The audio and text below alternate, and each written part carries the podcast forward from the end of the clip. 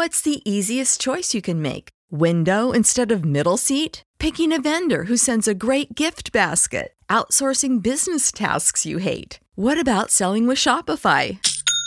Whether you're selling a little or a lot, Shopify helps you do your thing, however you cha-ching. Shopify is the global commerce platform that helps you sell at every stage of your business. From the launch your online shop stage to the first real life store stage, all the way to the did we just hit a million orders stage. Shopify's there to help you grow. Whether you're selling scented soap or offering outdoor outfits, Shopify helps you sell. Wherever and whatever you're selling, Shopify's got you covered. Sign up for a $1 per month trial period at shopify.com slash try. Go to shopify.com slash try now to grow your business, no matter what stage you're in. Shopify.com slash try. When you need mealtime inspiration, it's worth shopping Kroger, where you'll find over 30,000 mouthwatering choices that excite your inner foodie. And no matter what tasty choice you make, you'll enjoy our everyday low prices, plus extra ways to save, like digital coupons worth over $600 each week. You can also save up to $1 off per gallon at the pump with fuel points. More savings and more inspiring flavors make shopping Kroger worth it every time. Kroger, fresh for everyone. Fuel restrictions apply.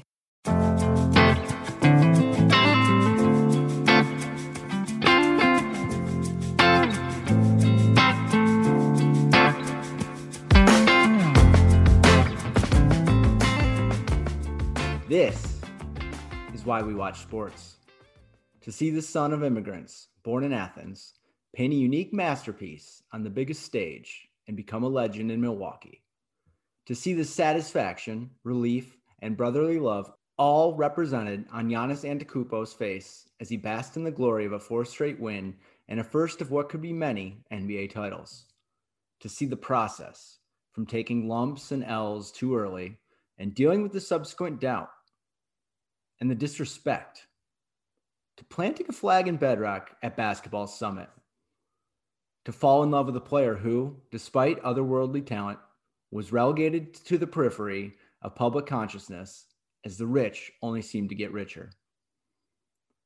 Antetokounmpo climbed that mountain and into millions of hearts on the heels of a seemingly horrific injury, rebounding with pure physical dominance and steadfast mental resilience. When the sun burned away the mist from that peak, it revealed as good a finals performance as ever performed. In six games, he averaged 35.2 points, 13.2 rebounds, and five blocks even. In the series clincher, he posted a perfect 50 to go with 14 rebounds and five rejections. As astounding as his offensive clinic was, his defense may have been even more important. And for neutral observers, he created a nest of pure joy, a wholesome place, easy to bask in another's accomplishment. So many went from having no skin in the game to wanting to crawl through glass just to see him wear the crown after holding court. We watch sports to see something we've never seen before, and Giannis is a true unicorn at a time when the term is overused. Deep down, we weren't sure his brand of ball could work, if he had that certain it factor. He made it his personal mission to prove beyond the shadow of a doubt that we've only begun to see a portion of his freakishness. Conversation is afoot that this is his league now, that he usurped the number one position from LeBron James after a decade plus reign. His story has been incredible to this point, and the following chapters may be even more compelling.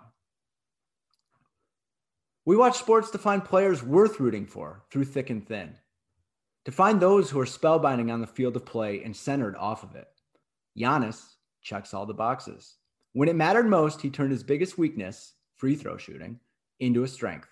Each and every time he went to the line Tuesday night was an opportunity for the demons to creep in, to remember that he shouldn't be able to do this. And 17 of 19 times, he turned that noise off by finding the bottom of the bucket. His body and mind worked as one together to create string music. These are the moments and players we live to follow. Giannis's arc is the one we desperately wish to see, and it delights the better angels of our nature. That smile creeping across his face was contagious, and we should thank him for allowing us the secondary joy. Because If it wasn't painfully obvious before, this is the good stuff.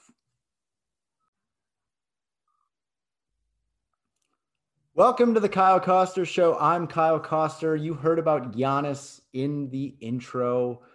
What a performance! Otherworldly.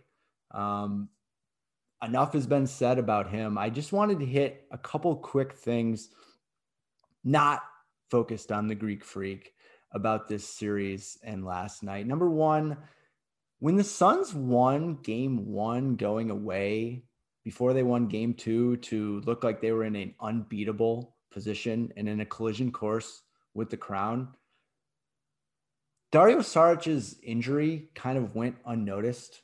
Yes, people discussed it and addressed it as something that could become a larger issue down the road. But the times were good. The vibes were great. And they were great after game two. So it didn't seem as though something that happened in the early portion of this series would come back to bite them later. It seemed like it wouldn't matter.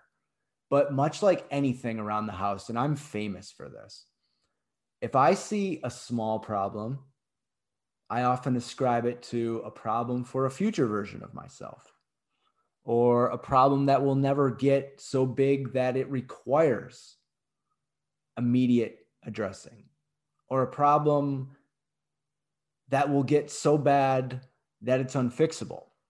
And that's essentially what happened with the Suns and their interior. With Saric out, it was one less option for them to go, one less body, six less fouls to use against Giannis.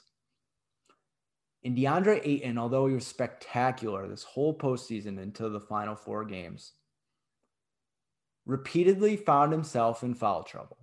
And Monty Williams, playing with a rotation of seven, sometimes eight people, had precious little he could do to adjust. We saw Frank Kaminsky last night in desperation mode and playing pretty well. But Giannis realized that not only could no one stop him, he realized he was going to get every whistle. He took his twos. He did his Shaq impression. He got Ayton on the bench in foul trouble. And it was basically a wrap.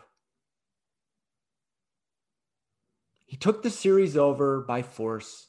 And he took the series over because not only were there no Suns that could stop him on the court. There weren't any on the bench either. So the narrative shifts and it changes so quickly in these series, and we think we know what's going to happen. But maybe this is an example of us not even knowing what has happened. Whereas, arguably, the most important moment of the entire series came out of the gate in game one with Saric's injury and Giannis looking healthy enough to play and dominate.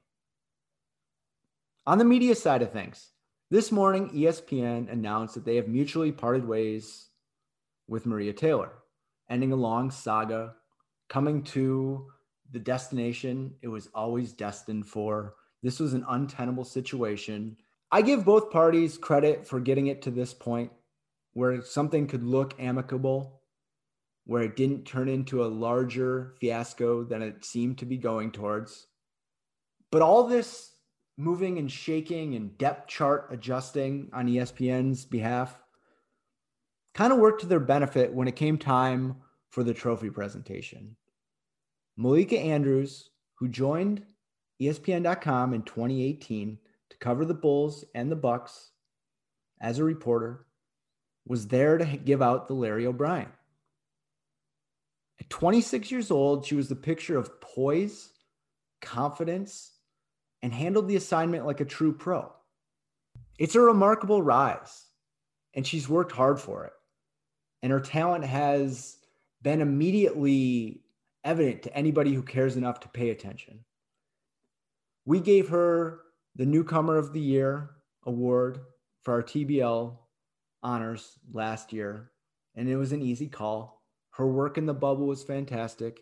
It elevated her. It put her in the position to be giving out the hardware. And like I am for Giannis, I'm happy for her for a job well done. Coming up after these words, my interview with Andy Isaac. Tame yourself with help from our friends at Manscaped, the leaders in below the waist grooming. Their fourth generation performance package includes the brand new Lawnmower 4.0. If an athlete treats their body like royalty, why not treat yours like Olympic gold as well?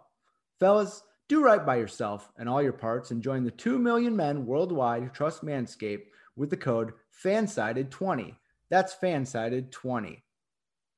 The Lawnmower 4.0, it has that 7,000 RPM motor, a new multi-function on-off switch, which can engage a travel lock, and it gives you the ability to turn the 4000K LED spotlight on and off when needed for a more precise shave.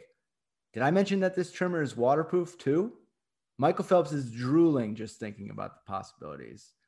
Get 20% off and free shipping with the code FANSIDED20 at manscaped.com. That's 20% off and free shipping with the code FANSIDED20 at manscaped.com. Achieve pubic glory this year with Manscaped. It's rare that we have the opportunity to talk when there's something positive going on in Detroit sports. We've kind of been in a desert for, I did the math, six or seven years. I think I went back and looked, and this could potentially be one of the bleakest periods, at least in my lifetime. Even if you go back about six decades, always one team was doing well. We've kind of been mired in the desert. But I think I can sit here this morning and present optimistic outlooks on three different teams, which is amazing. And I want to start with the Pistons. Okay. The number one pick. And I think that you and I are on the same page that their front office and their ownership should do themselves a favor, put their fa- put put their phones in the freezer, come check them on draft night after they take Cade Cunningham.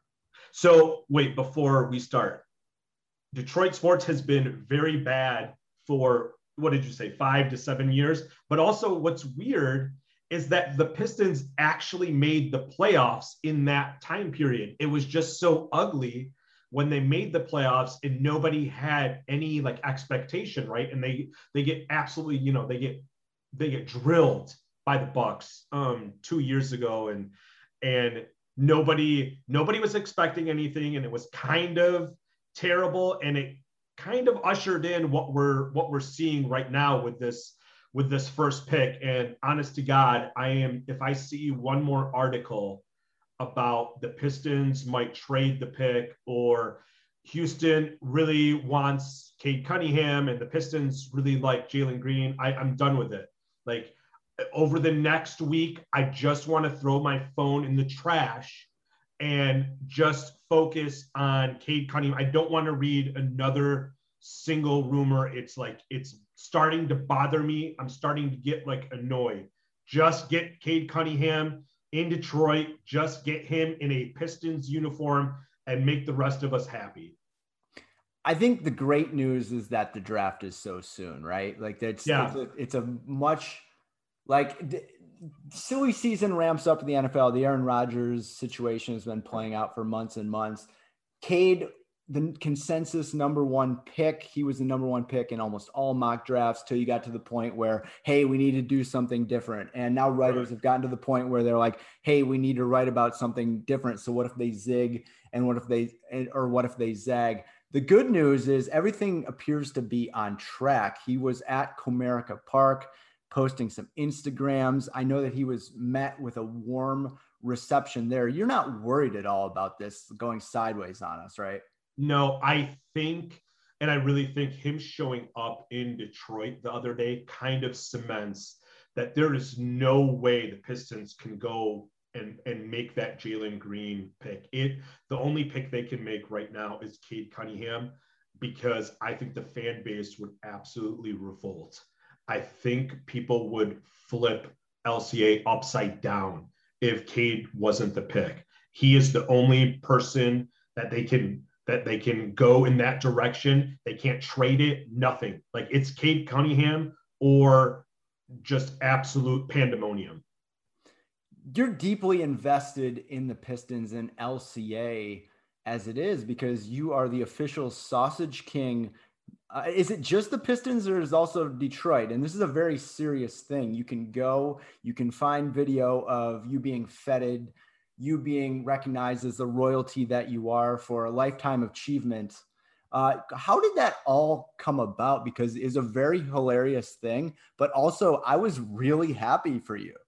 Yeah, I I think um you're like you kind of reflect how a lot of people felt in that like they were really happy because people thought I was genuine like genuinely annoyed with what was going on. And you know, it kind of started as a joke because like you know, I have season tickets and like where my season tickets are, like when you when you go up the stairs, there's the sausage houses right there. So it's like really convenient and I'm like, "Wait, why is this place closed?" all the time. So it kind of like I was kind of joking around. The first few pictures I took in front of you know the sausage house um, was was all like it was all a joke, and then it became like, hey, really, why isn't this open? And people would go to Red Wings games, and the sausage house was open for the Red Wings games. So then I was like, are they doing like are they doing is this a personal thing like because i was complaining so much about it online. I'm like, are are the Pistons trying to like make me angry? I mean, I realized it was more of a contractual thing, right? Like, not as many people were going to the Pistons games, so they couldn't open, you know, certain concession stands. So then it was like a joke, and then you know the Pistons kind of got in on the joke, and it ended up like, you know, how many of like these types of things have happy endings? And I want to say this was as happy an ending as you could have right? Like the Pistons kind of like leaned into it and they're like, we're going to make this a good like PR story for us. And so, yeah, I'm absolutely invested. I've self appointed, you know, I'm self appointed sausage king of Detroit, but in terms of like LCA, I am the king of sausage at LCA, and I'm going to take that as far as I can. As you absolutely should. I mean, we look, we can joke around and I can bust chops all that I want and, and I will, and I'll mostly do that offline. But I was thinking about it today, and quite honestly, you might be one of the 10 most famous Detroit sports fans in the world, at least in terms of like having a following, of being connected to the teams and kind of serving as this avatar. I think yeah, on one I'm, hand, it's kind of it's amazing that it happened, but also it's kind of awesome. Have you really like thought about this critically and then like really like contextualized what that means? Um, I'm trying to think like what so when I was a kid, like the famous fans were the ones at the Lions games, right? Like those guys that would dress up, especially like for those Thanksgiving games. And then you had, I mean, this is really deep into Detroit sports, but then you had the brow um, from Red Wings games. I don't know if you remember that guy that used to dress up like in a suit. So I, I, I until like right now, I never thought of myself as anything other than a like you know kind of like a local celebrity fan. But when you put it in the worldwide perspective it's kind of uh it's kind of jarring. It's kind of jarring to hear that. But i guess so. It's I, I think my face is just plastered everywhere now. Like i am not afraid to put my face on video like whether it's with eating or like with other fans so yeah, I guess I have a recognizable um, face, and I'm okay with it. A lot of people probably wouldn't be okay with it. You know, a lot of fans like to keep themselves uh, anonymous, and I don't really care. I like it.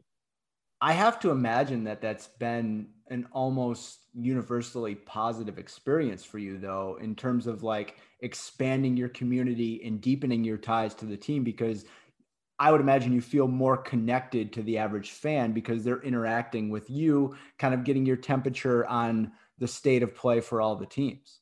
Yeah, I I will say like like 95% of the interactions I have with fans are like really good and I I've always preached like being kind to people both like online and like offline and I think that kind of carries into like the interactions I have um, with fans that people are like, like they they they're so nice to me, and they're like overly kind and like like hey can you take a picture with me like whatever it it's just it's a really positive experience and it's odd because you know there are so many people who have bad online experiences and it kind of carries over into like whatever happens, you know, when they see these people in like a real life um, scenario. So um, yeah, I think I've been lucky, but also I think my method of like you know preaching kindness and like warmth and being nice to people carries over into like the the real world and i i really like that. Anyone who has followed you at world of isaac has seen that you're trying to make those inroads with new detroit lions coach dan campbell yeah i think i share your optimism about him for one reason and one reason alone i think in order to cure this horrible franchise you need to have some organizational knowledge. You need to know what the stink is. You need to know what it means to suffer. I think that was the biggest problem with Patricia when he came into Detroit and he decided we're going to make this like the Patriots. Well, you just don't know what we've been through. Dan Campbell seems like a salt of the earth guy. You're trying to get your nose in there. And I really appreciate the hustle. And I kind of want to ask, I want in too. I want to be one of the few that believed in this guy, and I want to be there when he's winning playoff games. Do you think in five years you and I are going to be popping bottles at a Super Bowl talking about? Yes. Thank God this guy came to town. Yeah. So I think to talk about Dan Campbell, you have to talk about what happened before Dan Campbell, and that was Matt Patricia, who, you know, we'll talk about it from like the outside, from like what we hear from you know like the media and like players. He he came in and he kind of like beat his chest a lot. And he was like kind of like this alpha male.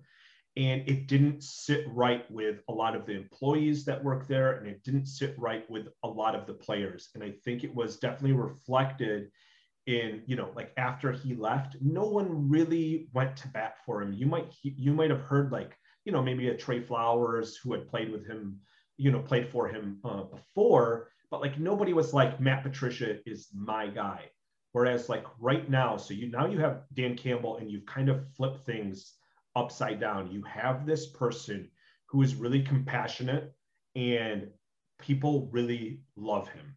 That is like the the thing that I've gotten most in talking to like some of the players and, some of the media is that people really like Dan Campbell as a human being. And sure, like that might not help for like the head coaching responsibilities, like you know from kind of like a day-to-day x's and o's type thing but he surrounds himself with people who really want to work for him and i think in the end when you're creating some kind of like management structure that's like really important um i don't know about like I, I really like dan campbell like as a person i don't know about his like coaching and i don't know if anybody does right now like you know he had the short stint in in in, in miami and i honestly don't remember it all that well. So I think this first season is going to be trying because I don't think they have the personnel um, in place to really compete. But I really do think, you know, three, four, five years down the line, we could be talking about the Lions, especially, you know, it kind of looks like Green Bay is is headed in a in a weird direction right now. This could be an opportunity for the Lions to finally build something and build something that lasts more than like a year or two. Okay, well, let's stay positive because I feel like you and I have kind of made long careers without being too negative, which I think yes. we should pat Thank ourselves God. on the back for. You said that we uh, we are ancient and we're old. Uh, we actually kind of tried to do it in a way that uh, wasn't snarky and sarcastic all the time at a time when um, you know that was almost impossible so we survived to this point we survived we survived that portion of and i mean you know i think we both know that kind of internet still you know is still pretty prevalent and you know still moves the needle i just don't think from a personal perspective it's something that i want to like get into right like nobody wants to do that no it's it's it's been a wise choice uh, and another yeah. wise choice is the manager the Tigers have, who I could not be more excited about. AJ Hinch, I tweeted the other day, maybe a bit prematurely, but I was feeling good. I tweeted two things. Number one, I think that this might go down as one of the five most enjoyable Detroit Tigers seasons of my fandom dating back to like 1987. Uh, mm-hmm. Uh, that is, even though they're probably going to finish 10 to 14 games under 500, whatever it might be.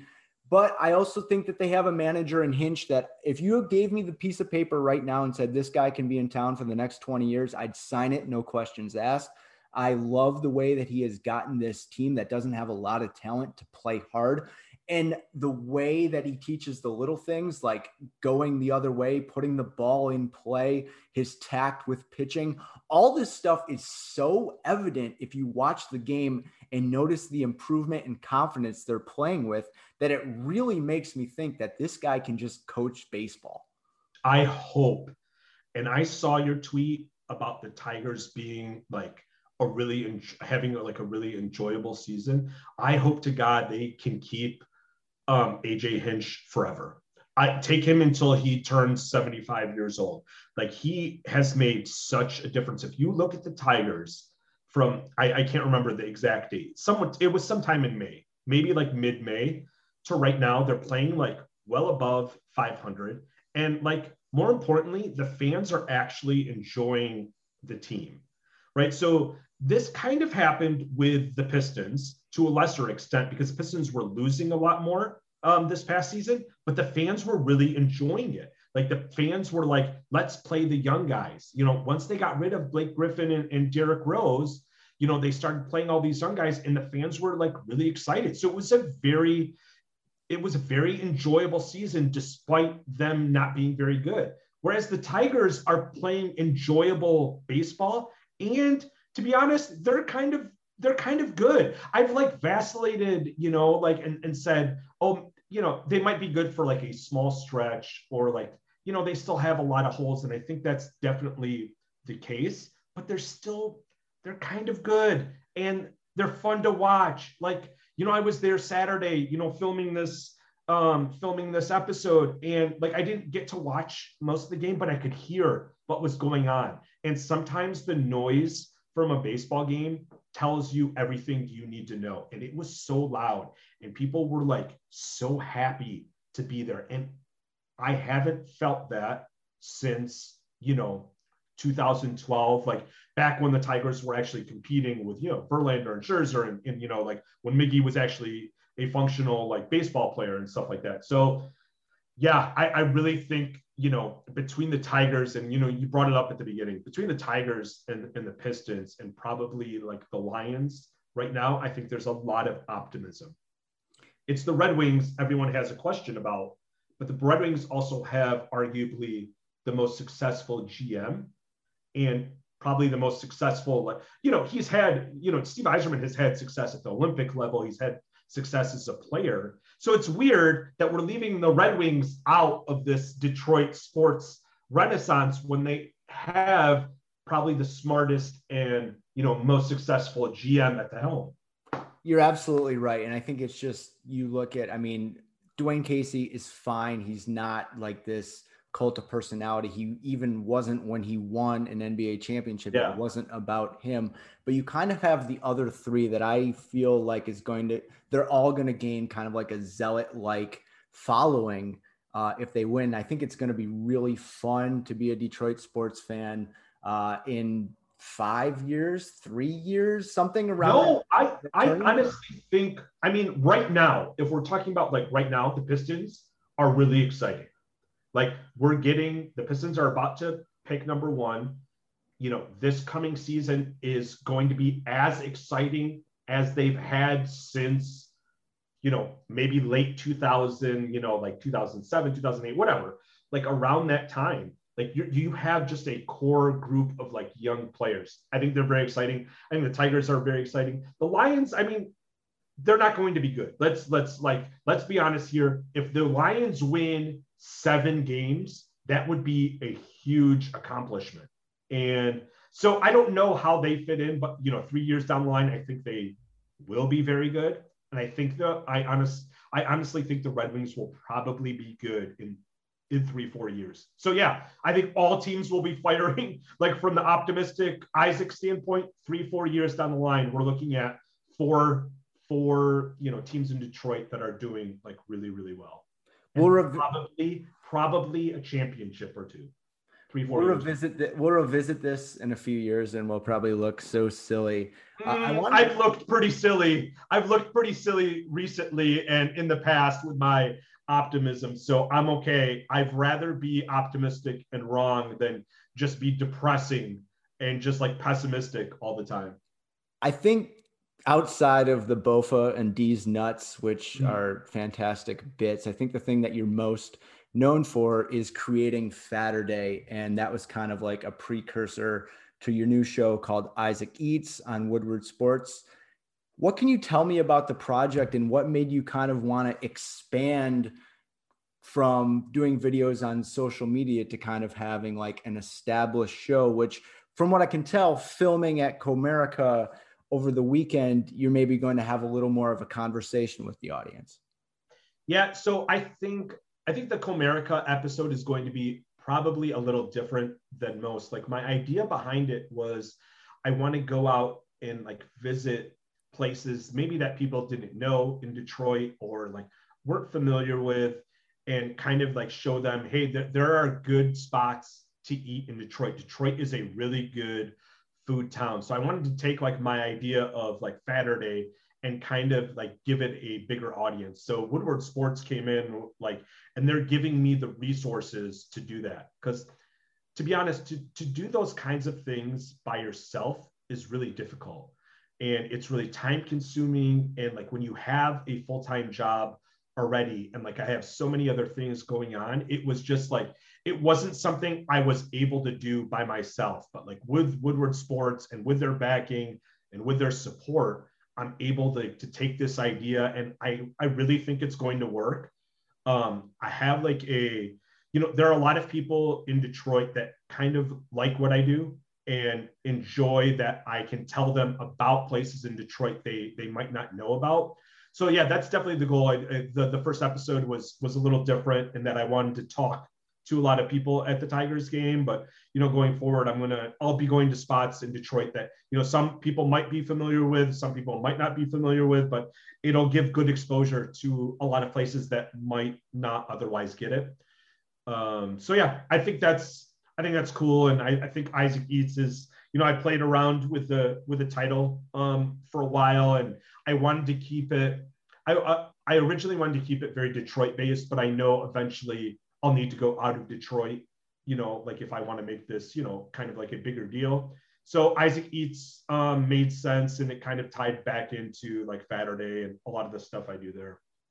What do you find most rewarding about doing stuff like that? Is you, is it like being able to try new things? Is it being able to like spotlight a place that you like and, and share that experience with others? What, what is particularly fulfilling about what you do? I mean, I'm only like, obviously, I'm only the one episode in, but for me, it's going to be highlighting a lot of places that I'm familiar with that other people might not be familiar with. And I really think that's that's important because you know I'll, I'll give you an example of this. This second episode I'm filming uh, that I'm filming is on um, Sunday at um, Freddie the Pizza Man, and I'm sure there you you probably have some viewers who are familiar with Freddie, but Freddie was this like local, you know, kind of he had like a small owned shop and it's just him.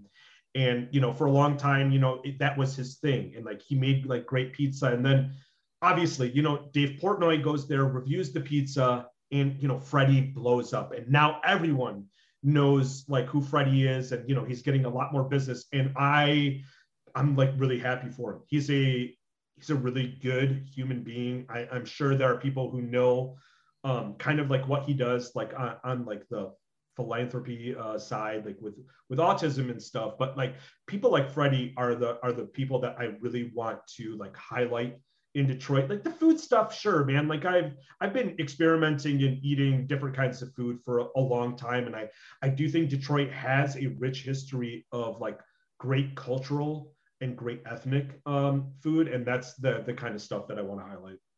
So this is kind of weird because I spent the beginning of this interview talking about how we were friends. I was actually your publicist said that you have a hard out. Uh, so why don't you tell the people where they where Do I they have a publicist, or is it just me and another voice or something?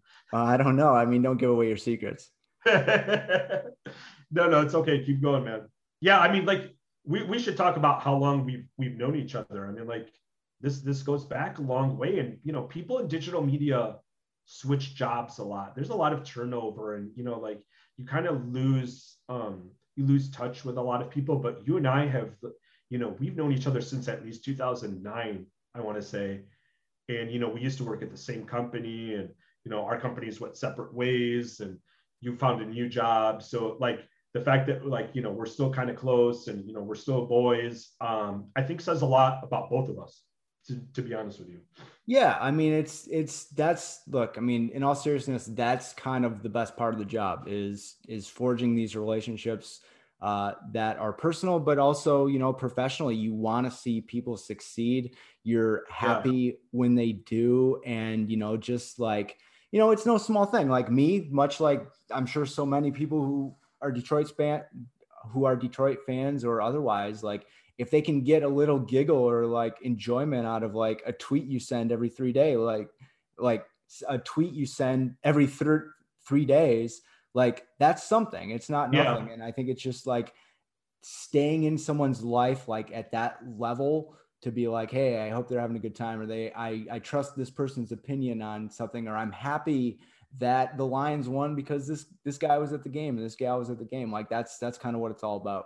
Yeah, I um I actually met a follower of mine who he might have been like the oldest follower I had. So in 2006, I started a blog and it was called World of Isaac. And it was just kind of just like a small like Detroit sports blog. So I had like, you know, a handful of followers. This 2006 was kind of like pre before like you know digital media blew up and you know like we had like the deadspins and and the big leads we had these like so it's like right at the infancy of like the explosion. So i met somebody you know that kind of knew me from from way back when and it was like it was weird. He was talking about stuff that i had like originally blogged from like 2007 he was talking about like hey i remember your original like cancer diagnosis and you know like how i talked about that. So that was really um i don't know that like really hit me like hard to like know that there were people that cared about me and had been following me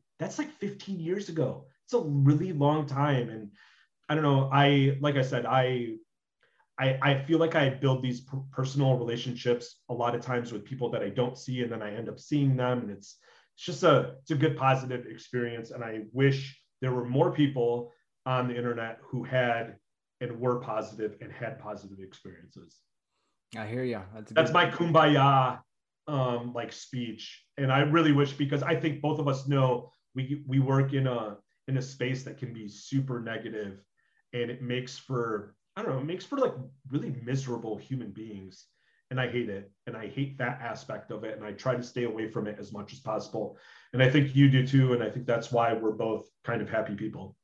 Yeah, I I agree. I mean, that's that's kind of the secret. You can't uh can't go to work every single day looking for a reason to get mad. Uh yeah. that has that has diminishing returns. Where can we catch the show? How often are you going to be releasing it? And what's all the information that people need?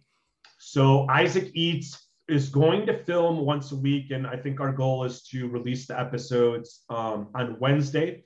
Uh, it'll be on Woodward Sports YouTube, their Facebook. It'll be on a lot of their social channels. I'll also be sharing it on my social channels. I definitely want to give a shout out to Woodward Sports for for kind of giving me that opportunity and you know for for giving me the space to to create and you know for giving me like the people that can help me create like you know they gave me a cameraman and like you know i'm working with a lot of people who are just very gracious with their time. And i really think this is going to um going to propel me into a different uh place. And i think it's going to propel woodward sports which i have a lot of um, faith in because i i do think there's a place for a woodward sports in the detroit you know sports environment from a fan standpoint and I think their goal is to you know be like the the home of the Detroit fan. So that's so I'm gonna help, I'm gonna help them get there, and they're gonna help me uh, get to a place, and it's all gonna be happy, man. Awesome. Well, you know I'm rooting for you, and I'm looking forward to checking it out. So thanks for joining me.